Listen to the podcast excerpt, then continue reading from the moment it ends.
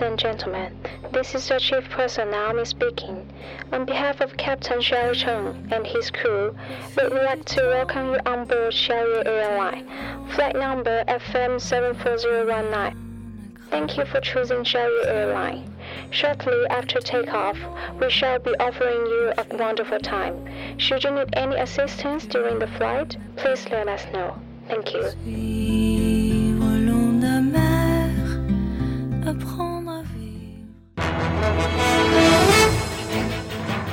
各位听众，晚上好，晚上好。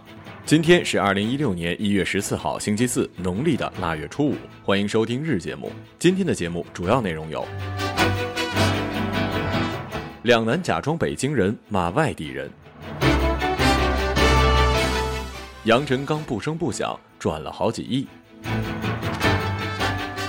张艺谋、张伟平官司再起。男子连续捐精十六年，亲生孩子超过八百名。载满橘子大货车侧翻，村民哄抢。下面请听详细内容。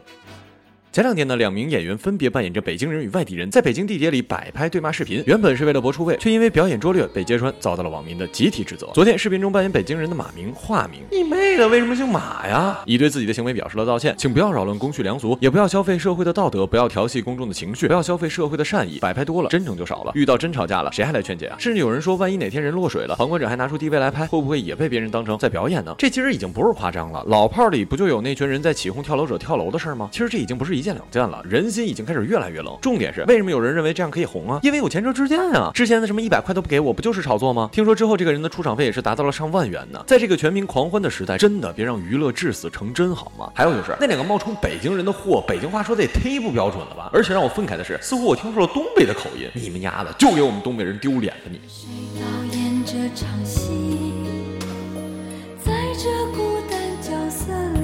一首网络歌曲《老鼠爱大米》红遍了全国，也让演唱者杨成刚一夜爆红。十多年过去了，如今的杨成刚除了偶尔在微博上自黑引起一些关注之外，很少出现在人们的视野里。他成了落寞的过气歌手。但事实上，《老鼠爱大米》走红的时候，他为当时所在的公司挣了超过一点七亿元。当时他就已经在北京买车买房了。目前，杨成刚旗下有三家公司，其中二零一一年成立的北京陈刚天下文化传媒有限公司，主要业务是筹办演唱会、演出活动，包括杨成刚本人和其他艺人的演唱会。另外两家公司呢，则是做影视剧的策划以及互联网的金融。据说三个公司已经赚了好几个亿呢。人家这才叫门闷声发大财，最。好不过了。这么讲讲呢，他还真是网络歌曲红起来的鼻祖啊！当初一首歌一路火到春晚，也是互联网神话了。呃，但是外貌协会的我，最后还是要说一句，哥们儿，你长得跟王大治真的太像了。我爱你，爱着你，就像老鼠爱大米，不管有多少风雨，我都会依然陪着。昨天上午，朝阳区法院开庭审理了张艺谋诉北京新画面影业有限公司一案。张艺谋称，新画面拖欠电影《三江拍案惊奇》分成款一千五百万元未支付。庭审中，新画面称已经将分款的一千二百余元支付给了张艺谋，但张艺谋称这笔款项实际是为其他的电影拍摄的片酬。此案昨天并未当庭宣布。该案涉及的原被告张艺谋和新画面董事长张伟平原本关系特别的好，拍摄了《有话好好说》《英雄金陵十三钗》等电影，并一度以兄弟相称。但是，二零一二年以来，逐渐传出两人关系不和的消息。此案审理之前，张伟平的助理称张艺谋这是在恶意的炒作。哎呀，都是好兄弟嘛，你说为了钱？这下彻底掰了吧？和兄弟做生意，在我看来呢，就是跟借钱一样，你要做好他不会还的准备。如果他不还，你还不会跟他闹掰，那你再借。如果你跟兄弟做生意赔了多少，你也不急，那你再玩。不然你 这就跟不能跟老丈母娘打牌还赢一样的危险。疯狂的迷恋我，我只是个传说。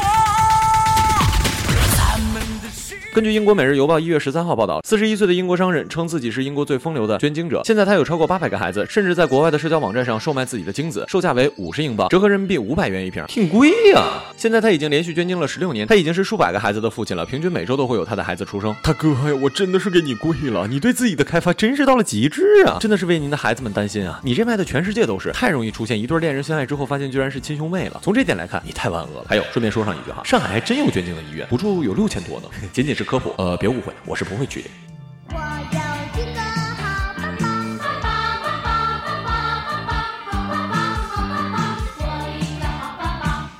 据都市时报十三日凌晨四许，一辆满载橘子的大货车在行经昆明市东绕城高速路时侧翻，近三十吨的橘子洒落了一地，数十村民猫着腰来捡橘子，有的拿筐，有的提袋。现场施救人员说，有些开车来抢，往返了几个来回。驾驶员说，那些橘子破损严重，捡回来也不容易。驾驶员大哥呀，你倒是看开了哈，我在这再说素质呢就没意思了。可能是啊，我们应该换个角度想，可能那些大爷大妈、叔叔阿姨、婶子伯伯都没见过这是什么，对他们以为这是屎球呢，他们这不是助人为乐不留名吗？或者是以为自己是屎壳郎呢？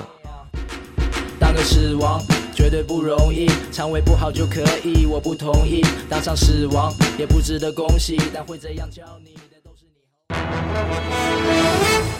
近日人物杨彩兰，今天上午一起利用社会广泛关注八幺二天津爆炸事故，在网上骗取网友打赏的诈骗案，在广西壮族自治区防城港市防城区人民法院公开审理。公诉机关指控，二零一五年八月十三号凌晨一时许，被告人杨彩兰在网上得知八幺二天津爆炸事故发生之后，通过手机登录其微博账号。凌晨三时许，杨彩兰又通过微博账号发了第二条虚假信息，称还没有联系上爸爸，其母亲已经过世。之后，杨彩兰了解到发长微博可以获得网友的打赏，便产生了发长微博骗取网友打赏的念头。当日二十二时许，杨彩兰在其微博发表了第三条虚假的。微博包括今天在医院见到了他最后一面，我和他说我会好好努力，明年考上好大学等内容。这条虚假信息的长微博发布之后，再次引起了网友的关注，并获得了三千七百三十九名微博网友共计三千八百五十六笔打赏，总金额九万六千五百七十六点四四元人民币。法庭上，公诉机关出示了相关证据，杨彩兰及辩护人进行了质控，辩控双方充分发表了意见，杨彩兰还做了最后的陈述，并当庭表示认罪和悔过，请求法庭从轻判处。法院宣布此案将择期宣判。